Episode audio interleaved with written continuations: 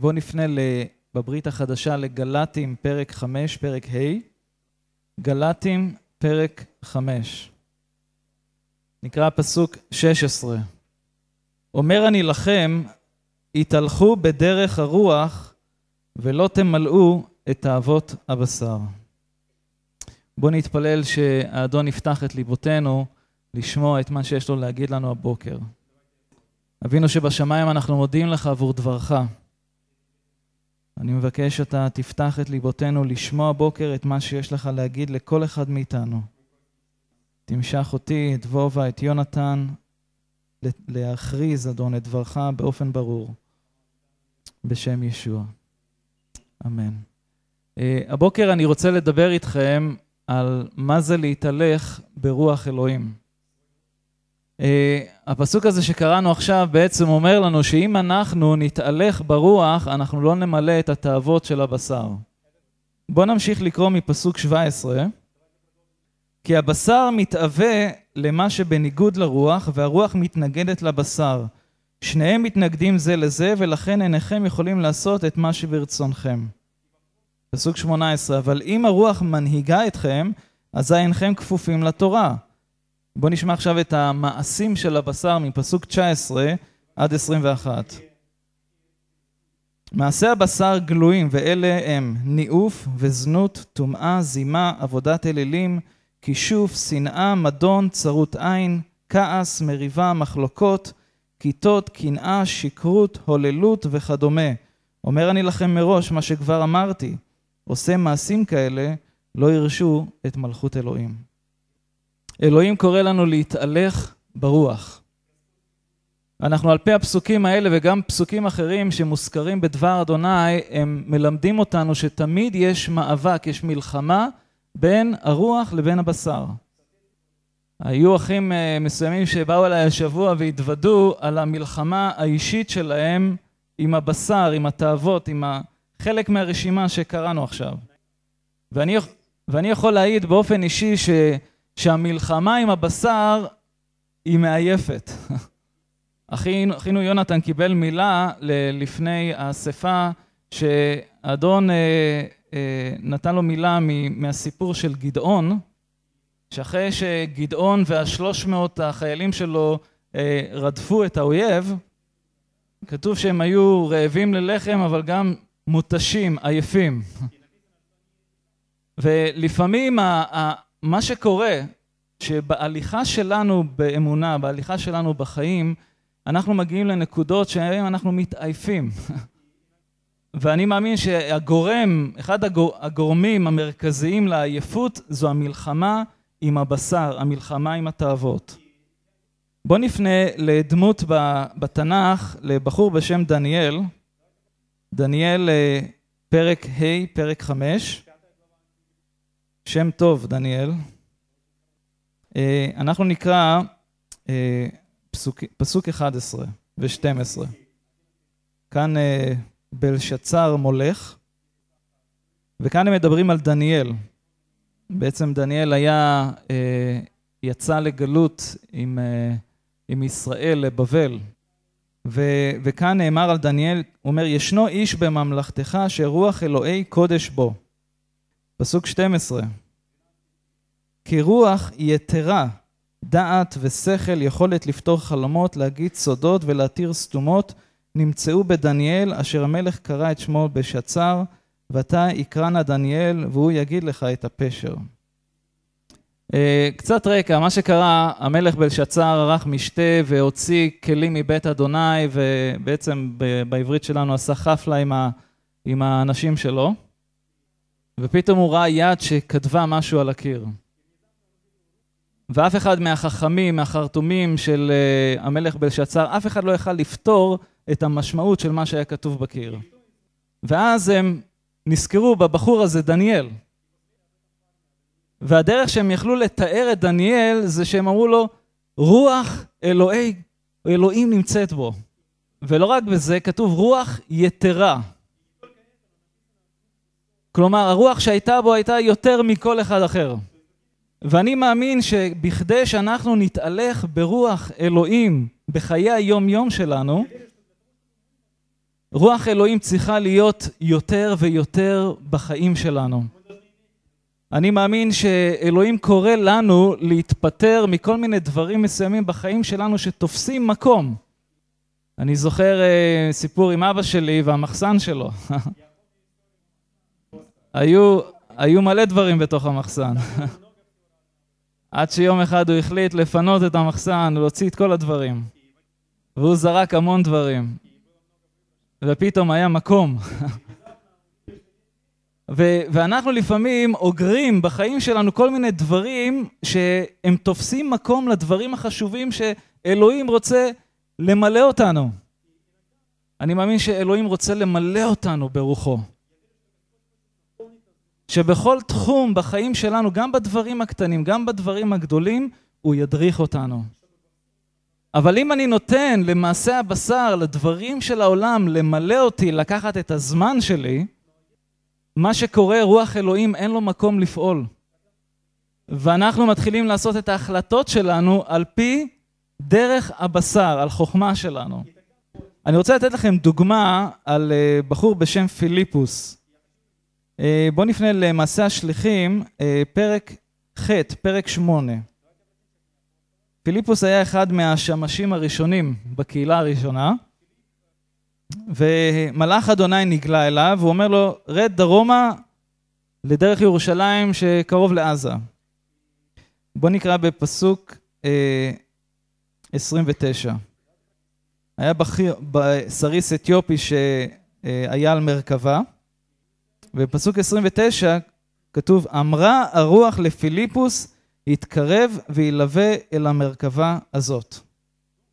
עכשיו תארו לעצמכם, אתה הולך בדרך, רוח אלוהים מדבר אליך כמו שאני מדבר אליכם עכשיו. והוא אומר לפיליפוס, לך תתקרב אליו. הוא רץ, הוא מציית, הוא הולך ועושה את זה. ואותו בחור במקרה קורא מספר ישעיה נ"ג. והוא לא מבין מה שהוא קורא בדיוק. ופיליפוס מתחיל להסביר לו את המשמעות של הפסוקים הללו. באותו רגע, אותו סריס אתיופי קיבל את האמונה, קיבל חיים חדשים, ומה קרה לפיליפוס? פסוק 39. כשעלו מתוך המים חטפה רוח אדוני את פיליפוס. בפסוק 40 ופיליפוס נראה באשדוד. עכשיו תארו לעצמכם, רוח הקודש אומר לך משהו, אתה הולך עושה את זה, מציית, הוא מושיע את אותו סריס אתיופי, המשימה נגמרה, רוח הקודש פשוט לוקח אותו. פתאום הוא בקרוב לעזה ועכשיו הוא באשדוד. עכשיו, בואו אני אגיד לכם משהו, תזכרו את זה טוב. להתהלך ברוח זו, זה חיים של הרפתקה. כלומר, אלוהים יכול לעשות דברים נפלאים דרך החיים שלכם. פעם אחת אתם תהיו פה ופתאום אתם תהיו שם. תצפו לדברים שהם לא הגיונים. אני כבר, אני חושב שכמה פעמים אני אומר לכם, אלוהים יגיד לכם לעשות דברים שהם אינם הגיונים. רוח יתרה הוא רוצה שתהיה בחיים שלנו. אה, בואו, אם אנחנו כבר במעשה השליחים, אה, נפנה למעשה השליחים 16, ט"ז. כאן שאול, השליח, הרב המאמין, נקרא פסוק 6. הם עברו באזור פריגיה וגלטיה, כי רוח הקודש מנעה אותם מלהשמיע את דבר אלוהים באסיה. כשבאו אל מיסיה, ניסו ללכת אל ביטיניה, אך רוח ישוע לא הניחה להם. פסוק תשע, בלילה נראה חזון אל שאול, איש מקדוני אחד נראה עומד ומבקש ממנו, עבור אל מקדוניה ועזור לנו. עכשיו, שימו לב איזה הדרכה של הרוח. אפילו שאתה הולך לעשות משהו טוב, רוח הקודש יכול למנוע ממך לעשות את הדבר הזה כי יש לו משהו אחר בשבילך. וכאן אה, שאול מנסה איכשהו בכוח לעשות את מה שהוא חושב.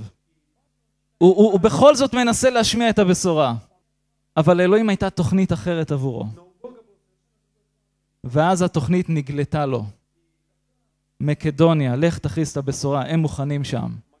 ואם תשימו לב, עד עכשיו הדוגמאות האלו שחילקתי איתכם, צייתנות לדבר אדוני לקריאת אלוהים. אם אתה רוצה להתהלך ברוח אלוהים, תקשיבו, 24 שעות ביממה, לא בין 2 ל-4, לא יהיה שעה אחת ביום. לא רק כשאני בא לקהילה אז אני מרגיש שאני ברוח אלוהים. אלוהים מבקש מאיתנו להתהלך ברוחו 24 שעות ביממה, שבעה ימים בשבוע. בואו נפנה לספר במדבר, פרק י"ד, פרק 14. זה הסיפור על המרגלים. אבל אני לא, לא ניכנס לסיפור הזה, ואני רוצה להקריא לכם משהו שנאמר על כלב. פרק י"ד, פרק 14, נקרא פסוק 24. לא, הרביעי, סליחה, רביעי.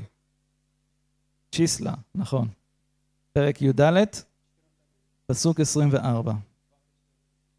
ועבדי חלב, עקב הייתה רוח אחרת עמו, וימלא אחריי והביא אותי אל הארץ אשר בא שמה וזרעו יורישנה.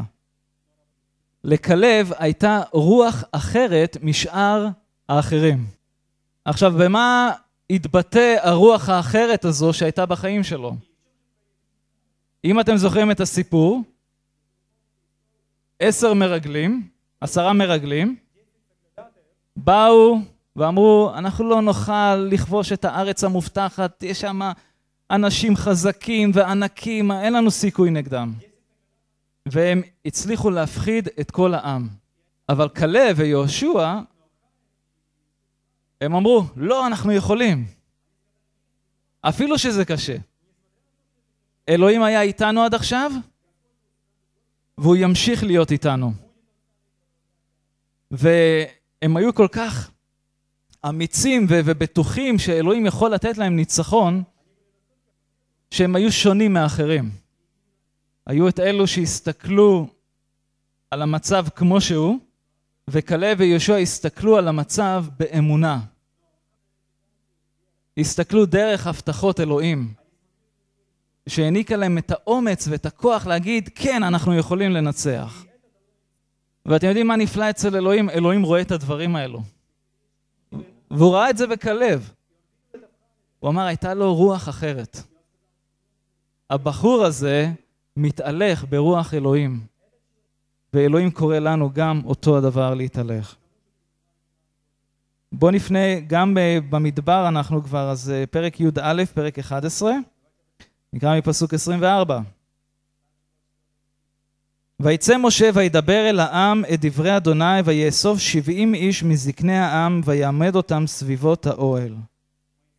פסוק 25, וירד אדוני בענן וידבר אליו ויעצל מן הרוח אשר עליו ויתן על שבעים איש הזקנים ויהי כי נוח עליהם הרוח ויתנבאו, ויתנבאו ולא יספו. פסוק 26, וישארו שני אנשים במחנה שם האחד אלדד ושם השני מידד ותנח עליהם הרוח והמה בכתובים ולא יצאו האוהלה ויתנבאו במחנה. פסוק 27, וירץ הנער ויגד למשה ויאמר אלדד ומידד מתנבאים במחנה. עכשיו שימו לתגובה הישראלית של אה, יהושע. ויען יהושע בן נון משרת משה מבחוריו ויאמר אדוני משה כלאם. כלומר רוח הקודש ירדה לשבעים ופתאום היו איזה שני בחורים שגם רוח הקודש נחה עליהם. ויהושע בקנאה שלו לאלוהים, רגע, מה הם מתנבאים? מה, מה זה? בואו נסגור אותם בבית סוהר. בוא, בעצם תפסיק אותם, שלא יעשו את זה. פסוק 29, ויאמר לו משה, המקנא אתה לי, ומי ייתן כל עם אדוני נביאים, כי ייתן אדוני את רוחו עליהם. אחת הסיבות שאני הקראתי את הקטע הזה, זה שאין אנשים מיוחדים שרק עליהם נחה רוח אדוני. תקשיבו טוב טוב, רוח הקודש יכולה לנוח על כל אחד ואחד מכם. מבוגר, ילד, תקשיבו, הילדים הקטנים שלנו למטה אפילו. אותו רוח הקודש ששוכן בנו גם שוכן בהם. אז משה אומר, הלוואי שכולם במחנה, שרוח אלוהים תהיה על כולם. ורוח הקודש אכן רוצה לשכון בתוכנו. ושאנחנו נותנים לו מאה אחוז, מאה אחוז מקום. תקשיבו, אז תהיה לנו היכולת להתהלך ברוח אדוני בכל דבר שאנחנו עושים. להתהלך ברוח אדוני זאת אומרת לציית לדבר אדוני. אתם יודעים, אחד הדברים שהאדון שם על הלב שלי זה היה ללכת לים ו- ו- ולהכריז את השם שם אדוני עם האנשים בחוץ. אבל, אבל שבוע שעבר, אה, לפני שבועיים, האדון, ממש אה, כשהייתי עם סרגי דיברנו, האדון בעצם הדריך אותנו לאסוף את כל הקבוצות בית ולבוא לים ביום רביעי בערב. אז עשינו את ההחלטה והתאספנו ביום רביעי האחרון. אז בזמן שאנחנו שרים לאלוהים, ודגמר ו- ונטלי ואחרות רקדו שם, פתאום מופיעה בחורה צעירה, והיא שואלת אותי, מה אתם עושים? אז אמרתי לה, אנחנו שרים לאלוהים, רוקדים לאלוהים. אנחנו מאמינים, אה, שמאמינים בישוע. ואז היא אמרה לי דבר כזה. היא אומרת, אני עכשיו, אה, אני עובדת עם ילדים מוגבלים, אה, ילדים עם תסמונת דאון, והם מארגנים להם קייטנה בכנרת. והיא ביקשה אם אנחנו יכולים להביא את הנגנים ואת הרקדנים שילמדו אותם לרקוד. אז uh, כנראה שביום רביעי הקרוב זה מה שאנחנו נעשה. אני, אנחנו מאמינים שיהיה כמאה ילדים, ו- ונוכל לשיר להם את שירי אדוני, שיר אלוהים, ולהיות ברכה בשבילהם. תקשיבו, זה רוח אדוני שמדריך. ברגע שאתה מציית, הוא פותח לך דלתות. להיות ברכה לאנשים אחרים. תארו לעצמכם שפיליפוס, התגובה שלו הייתה לרוח אלוהים, וואה, חם לי עכשיו, אין לי כוח. הוא היה מפספס את ההזדמנות. אם שאול היה באמת אה, אה, נחוש בדעתו, לא, זה מה שאני רוצה, זה מה שאני חושב לעשות, הוא היה מחמיץ את, ה, את, ה, את התחייה, את ההתעוררות הרוחנית שהתרחשה במקדוניה. בואו נפנה לישעיה 44, מ"ד. בואו נקרא פה הבטחה, נקרא פסוקים 1 עד 5. ואתה שמע יעקב עבדי וישראל בחרתי בו. כה אמר אדוני עושך ויוצרך מבטן יעזרך אל תירא עבדי יעקב וישורון בחרתי בו. פסוק שלוש כי אצק מים על צמא ונוזלים על יבשה אצק רוחי על זרעך וברכתי על צאצאיך. וצמחו בבן חציר כערבים על יובלי מים. זה יאמר לאדוני אני, וזה יקרא בשם יעקב, וזה יכתוב ידו לאדוני, ובשם ישראל יכנה. רוח אלוהים מתוארת בדבר אדוני כמים. אבל הוא נותן כאן הבטחה שהוא אומר שהוא יצעק את המים, הוא יצעק את רוחו על אלו שהם צמאים. תקשיבו, אם אנחנו לא צמאים ליותר מרוח אלוהים בחיים שלנו, אנחנו לא נקבל את זה. אתם יודעים איך מתנהג אדם צמא? הוא רץ לשתות, הוא מחפש משהו לשתות. הייתם פעם באזור מדברי? אתם יודעים מה? בישראל, עכשיו, השבוע הזה במיוחד, אני הרגשתי המון פעמים שאני צמא בגלל החום הנורא. אתמול שהיינו בכנרת, איזה חום היה שם, זה משהו מדהים. ושתינו, ושתינו, ושתינו. צמאה, להיות צמא. והאדון רוצה של... בעצם לעשות אותנו צמאים ליותר מרוחו. זה בעצם להגיד, אדוני, אני רוצה יותר ממך בחיים שלי. אני נואש לך. אני, אני לא מספיק מה שיש לי עכשיו. תן לי יותר ממך. ותקשיבו, הצמא הזה צריך להיות צמא יומיומי. תקשיבו, אני לא יודע מה יקרה במשך היום הזה. אני לא יכול לחיות על מה עברתי אתמול או בשבוע שעבר או לפני שנה. אני צריך מנה חדשה היום הזה, מנה של רוח הקודש בחיי. הוא רוצה למלא אותנו, וגם ההבטחה כאן לילדים שלנו. עכשיו, רוח הקודש ששוכן בנו הוא מאוד רגיש. אתם יודעים שאפשר להעציב את רוח הקודש? רוח הקודש בעצם אישיות. קראנו כבר שהוא מדבר אלינו. בואו נפנה לישעיה 63, ס"ג, אנחנו נקרא פסוק 10. כאן הוא מדבר על עם ישראל. והמה מרו ועיצבו את רוח קודשו, ויהפך להם לאויב, הוא נלחם בם. אתם שמים לב לפסוק הזה? מה זה אומר? הם מרו, הם, כלומר, הם מרדו נגד דבר אדוני. תקשיבו, בכל פעם שרוח אלוהים קורא לך לעשות משהו, או לחיות על פי דבר אדוני, ואנחנו עוד מעט ניכנס לפירות הרוח, בכל, בכל פעם שאתה עוזב את זה, אתה מעציב את רוח הקודש. ותקשיבו מה, מה אני אומר לכם, זה יכול להגיע לנקודה, כמו שאנחנו קוראים כאן, שאם אתה לא משתנה, רוח הקודש הופך בעצם להיות אויב שלך. או בעצם אתה הפכת את עצמך להיות אויב לאלוהים בדרך החיים שלך. אני, אני לא רוצה לעולם שרוח אלוהים יילחם נגדי. אני רוצה להיות בצד של רוח הקודש. אני רוצה ללכת אחריו. אני רוצה לציית לדברים שהוא אומר לי לעשות בחיי היום-יום שלי. בואו נפנה לברית החדשה לאפסים פרק ד', עוד דוגמה על דרך שבה אנחנו מעציבים את רוח הקודש. אפסים ד', פרק 4, אה, נקרא פסוקים 29 ו-30. אל יצא מפיכם כל דבר ניבול, אלא דבר שהוא טוב בעיתו ויש בו כדי לבנות, למען ישפיע נועם על השומעים. פסוק 30, ואל תעציבו את רוח הקודש אשר נחתמתם בה ליום הגאולה. אתם יודעים שהדברים שאני מוציא מהפה שלי, הם יכולים לגרום לכך שאני מעציב את רוח הקודש. אם אני אומר מילה לא יפה, אם, אם, אם אני משתמש בפה שלי להעביר ביקורת על אנשים, ולפעמים, תקשיבו, להעביר ביקורת זה, זה דבר כל כך קשה לפני אלוהים. להעביר ביקורת זאת אומרת שאתה מתלונן.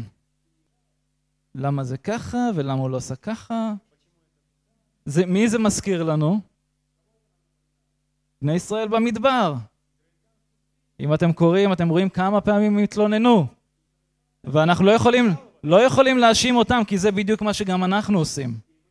מתלוננים, מעבירים ביקורת. איזה ארץ זבת חלב ודבש, איפה החלב, איפה הדבש? קשה פה, קשה בישראל. ומתלוננים ומביקורת וביקורת. ואם אני אומר, תקשיבו, מילה לא יפה כנגד אח שלי או אחות שלי, או שאני צועק, תקשיבו, הדברים האלה מעציבים את רוח הקודש. ואני לא רוצה לגרום לכך שרוח הקודש, שרוח אלוהים שנמצאת בנו, תמיד תהיה שמחה. בואו נשמח את אלוהים בחיינו. בואו נחזור לגלטים, פרק ה'. אחרי שקראנו את מעשה הבשר, בואו נשים לב עכשיו לפירות הרוח, יש תשעה מהם. להתהלך ברוח, זאת אומרת שאתה מתהלך באופיו, בתכונותיו של המשיח בחייך. פסוק 22. לעומת זאת, פרי הרוח הוא אהבה. כלומר, דאגה לאחרים. לרצות את הטוב ביותר בשבילם, בלי מניעים נסתרים ורווח אישי. עוד פעם להגיד לכם את זה? אהבה זה לדאוג לאנשים אחרים ולעשות להם טוב, בלי מניע אישי או משהו נסתר. כלומר, שאתה עושה מעשה טוב, אבל אתה עושה את זה, יום אחד הוא יחזיר לי. זה לא אהבת המשיח. אהבת המשיח זה שאתה עושה משהו טוב לאדם, מתוך ציות לאלוהים, מבלי לחשוב שאתה תקבל את זה בחזרה יום אחד. אהבה.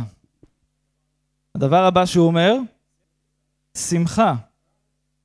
זה בעצם תחושה של שמחה פנימית וחיצונית, שמבוססת על אהבת אלוהים, על חסדו, ברכותיו, הבטחותיו וקרבת אלוהים בחיי. עכשיו, אני רואה כל הזמן אנשים שהם נראים כאילו הם שמחים. הם צוחקים, מחייכים, וגם אני רואה המון אנשים שהם עצובים הרבה. תקשיבו, שמחת אלוהים זה פרי שבא, תקשיבו, זה, זה אפילו לא, לא חייב להיראות מבחינה חיצונית שאתה מחייך כל הזמן, אלא זו תחושה שאתה, זה, זה מה שמניע אותך במשך היום שלך. שאתה יודע, ש, שאתה יודע שאלוהים איתך, והוא דואג לך. תקשיבו, אחד הדברים ש, שבאמת משכו אותי עם לואן, לואן היא אשתי, אלו שלא יודעים, זה שהיא הייתה מלאה בשמחת אדוני. תמיד הייתה שמחה. ואני, קשה לי להבין את זה, אני אומר, על מה היא שמחה כל הזמן? אני יודע, אם אני זוכה בלוטו, אז יש סיבה לשמוח. או שקניתי בית חדש בלי משכנתה, יש שמחה. אבל, אבל מה, על מה היא תמיד צומחת? אני... אין לה, אין לה כמעט כלום, מה היא צומחת כל הזמן? אבל זו השמחה שבאה מתוך האמונה. פרי הרוח, שמחה. הפרי הבא זה שלום. תקשיבו, על, על כל אחד מהם אפשר לעשות מסר שלם, אבל אני עושה את זה בקיצור. שלום זה שקט פנימי שנמצא בלב ובמחשבות. אני נמצא במנוחה עם הידיעה שאלוהים איתי, שהקשר שלי איתו הוא טוב. לפעמים לי ולאשתי היו ויכוחים. ו- ואני רוצה לומר לכם שאם לא היינו פותרים את העניין, לא היה שלום, אי אפשר שיהיה שלום. תקשיבו, בני זוג שמתווכחים או רבים, זה כבר נמצא ב- באזור של הבשר. אבל אם אתה לא מתקן את זה, אין שלום. אתה יכול לנסוע מצידי לאנטארקטיקה, לא יהיה לך שלום. כי הקשר לא בסדר. אבל אם הקשר שלך, תקשיבו, עם אלוהים הוא בסדר, אתה מרגיש שלום עם זה, זאת אומרת שכל מה שאתה עושה בחיים שלך במשך היום, אתה יודע, יש לך שלום שזה בסדר. אתם יודעים, אם כל אחד מאיתנו יעשה את זה, בכלל, בעולם, כבר לא ייצרו את התרופות נגד, אה, תרופות הרגעה. אחת התרופות המפורסמות כאן בישראל, אני לא יודע אם זה בחו"ל גם, אבל זה ווליום. זה אנשים שמתעצבנים, אבל לוקחים את זה להרגיע. כשאתה יודע את אלוהים, הוא נותן לך שלום אמיתי. אז הפרי הבא זה אורך רוח. אחד שמחזיק מעמד בסבל, אחד שהוא סבלן עם אחרים, אחד שאין לו פיוז קצר, אחד שהוא לא מתייאש. בקיצור, סבלנות. סבלנות.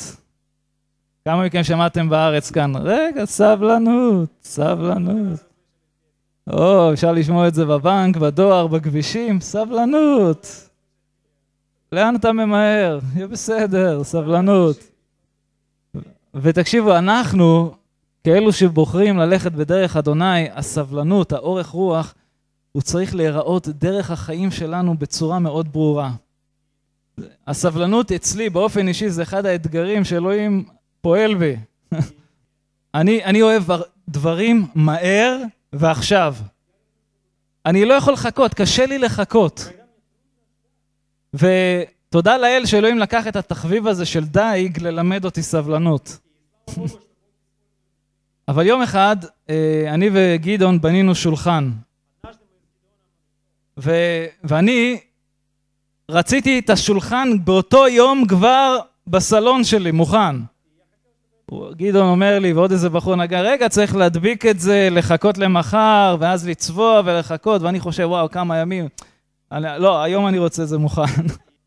אז זה, חיברנו את השולחן, באותו יום צבעתי אותו כבר, לא חיכיתי שיתייבש, ולקחתי אותו.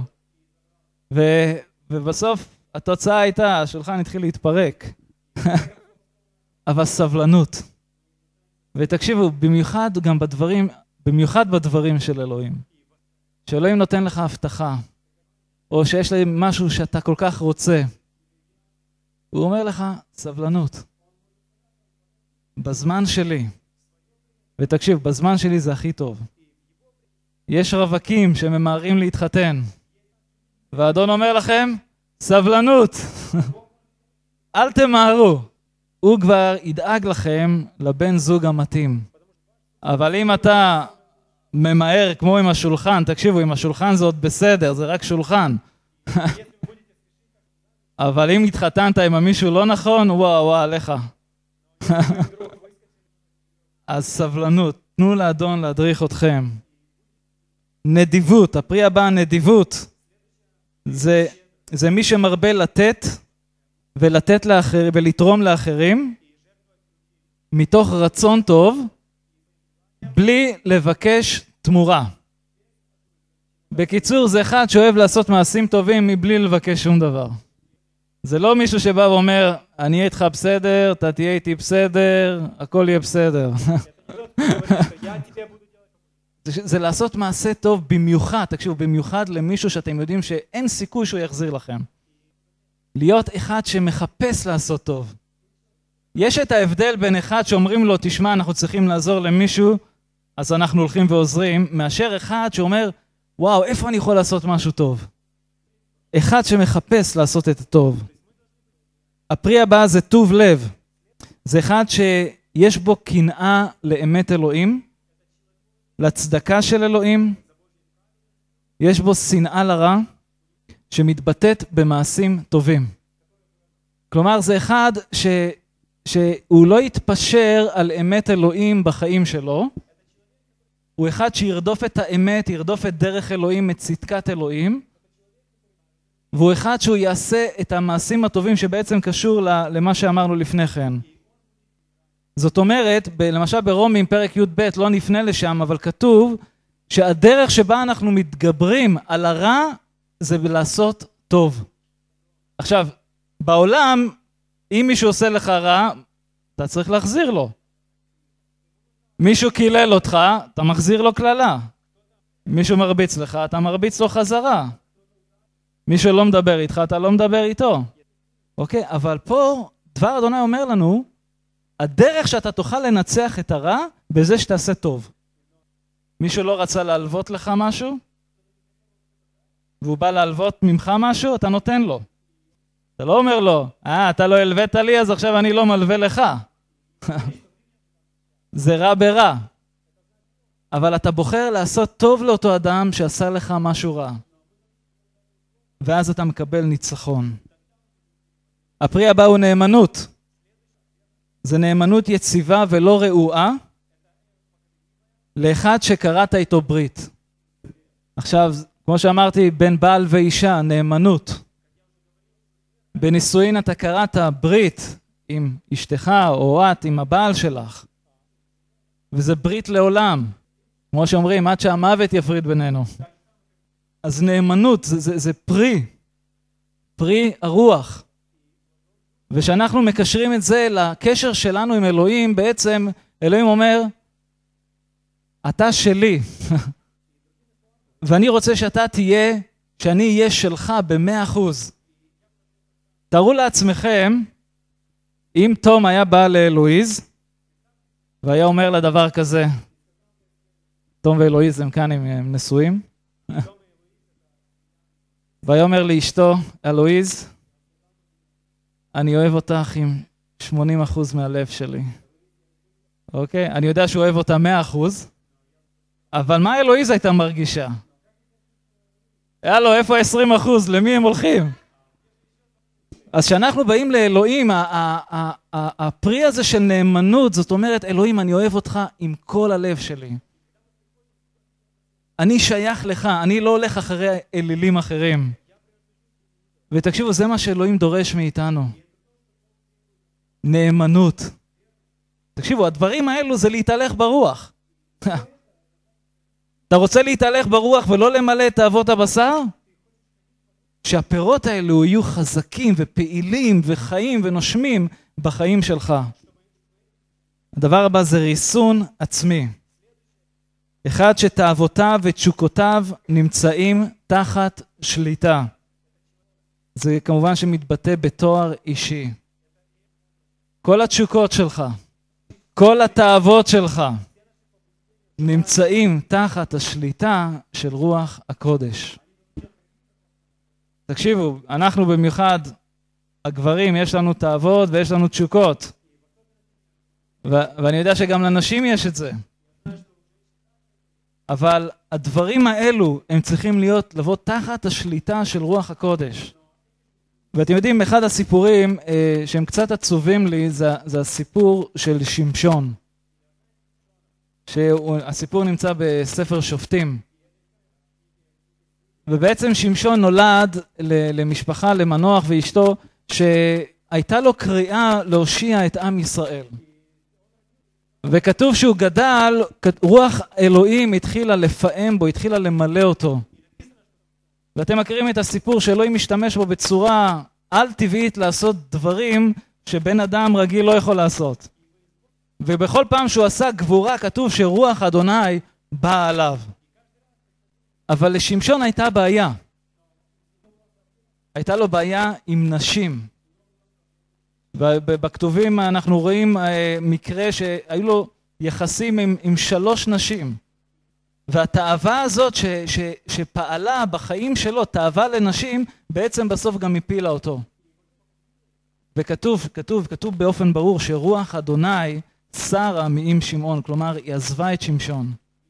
התאוות שלנו, תקשיבו, זה לא, זה לא רק בתחום המיני, זה יכול להיות בכל דבר אחר. הם חייבים להיות תחת השליטה, תחת הריסון העצמי של רוח הקודש. ובכל זאת, אלוהים בסוף חייו נגע בשמשון. רומים פרק שמונה. אני לא מספיק אה, לחלק כל מה שאני רוצה, ויכול להיות שבשבוע הבא נמשיך באותו כיוון, אבל אנחנו נראה מה רוח אלוהים רוצה. רומים פרק ח', נקרא פסוקים 14 עד 17.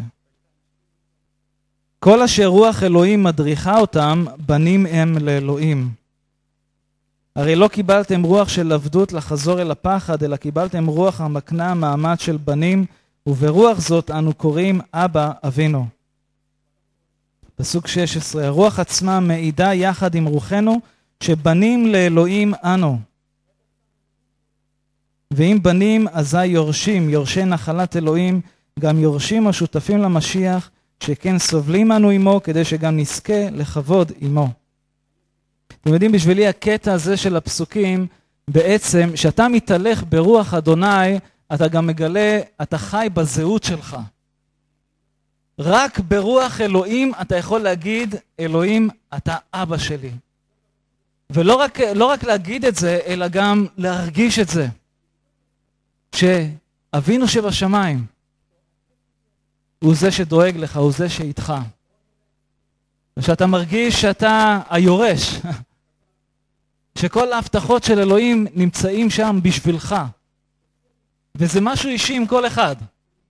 תקשיבו, אלוהים הוא אבא של כולנו, אבל זה משהו אישי לכל אחד. שאתה חש שהוא אוהב אותך והוא דואג לך והוא שומר עליך. ובעצם אתה תגלה ותחיה את הזהות שלך רק כאשר אתה מתהלך ברוח אלוהים. כמו שאמרתי בהתחלה, אני מאמין ש, שיש כאן אנשים שהם מותשים מהמאבק שלהם בבשר. ואני מאמין שהאדון רוצה לחזק אתכם היום. הוא רוצה לעודד אתכם. הוא רוצה לתת לכם כוח להמשיך הלאה. ואני אומר לכם, כמו שדבר אדוני אומר, אם אנחנו נתהלך ברוח, אנחנו לא נמלא את תאוות הבשר. אני מאמין שכל אחד מאיתנו צריך להשתפר בפירות הרוח שהקראנו עכשיו, שלמדנו עליהם.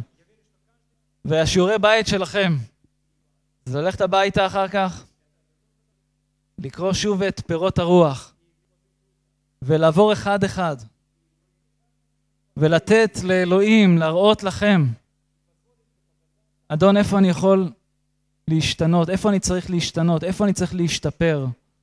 תקשיבו, רוח אלוהים ניתנה לנו כדי שהתכונות של המשיח יפעלו דרך החיים שלנו, שאנשים סביבנו יכולים לראות את המשיח בחיים שלנו. בשבוע הבא, בעזרת השם, אנחנו נדבר גם על, ה, על, ה, על הגבורה של רוח הקודש שפועלת דרך החיים שלנו. אז בואו נעמוד בבקשה. רוצה להזמין את הנגנים? הללויה. רוח הקודש, רוח אלוהים, היא עבור כל אחד. אה, אני מרגיש שהדבר הראשון שהאדון רוצה שנעשה, ואני רוצה לתת לאנשים כאן, שנמצאים כאן באולם הזה, ש, שלא חוו עדיין את רוח אלוהים בחיים שלהם, אנשים שרוצים לחוות את רוח אלוהים בחיים שלהם. אוקיי, אז אם יש כאן מישהו באולם הזה, שרוצה לחוות את, את, את הכוח, את, את הגבורה של רוח אלוהים בחיים שלו,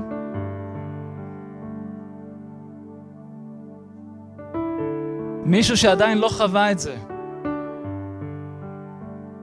אז אם יש כאן מישהו כזה, אני פשוט מבקש להרים את היד ואנחנו נתפלל בשבילכם. אוקיי, אם יש כאן מישהו שלא חווה את רוח אלוהים בחייו ורוצה לחוות, אז אנחנו רוצים להתפלל בשבילכם. אוקיי, אז כדי שיהיה יותר קל, אם אתם יכולים, אלו מכם שהרמתם את היד, תבואו לכאן קדימה ואנחנו נתפלל בשבילכם. אוקיי? לא, לא צריך להתבייש, זה משפחה כאן, פשוט תבואו. אנחנו רוצים להתפלל שהאדון ייגע בכם הבוקר הזה.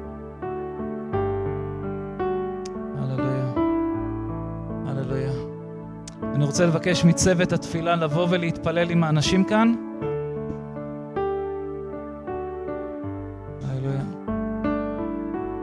אוקיי, סרגי, ויקטור, אתם יכולים לבוא? הללויה. הקריאה השנייה שאני רוצה לתת זה עבור אלו שהם מרגישים שהם עייפים מהמלחמה שלהם בבשר.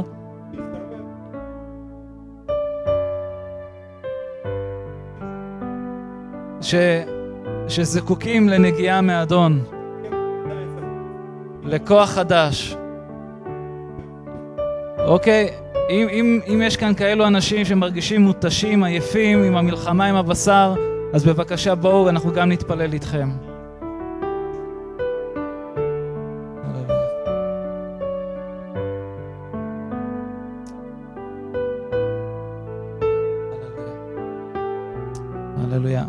בבקשה תהיו בתפילה עבור האנשים כאן.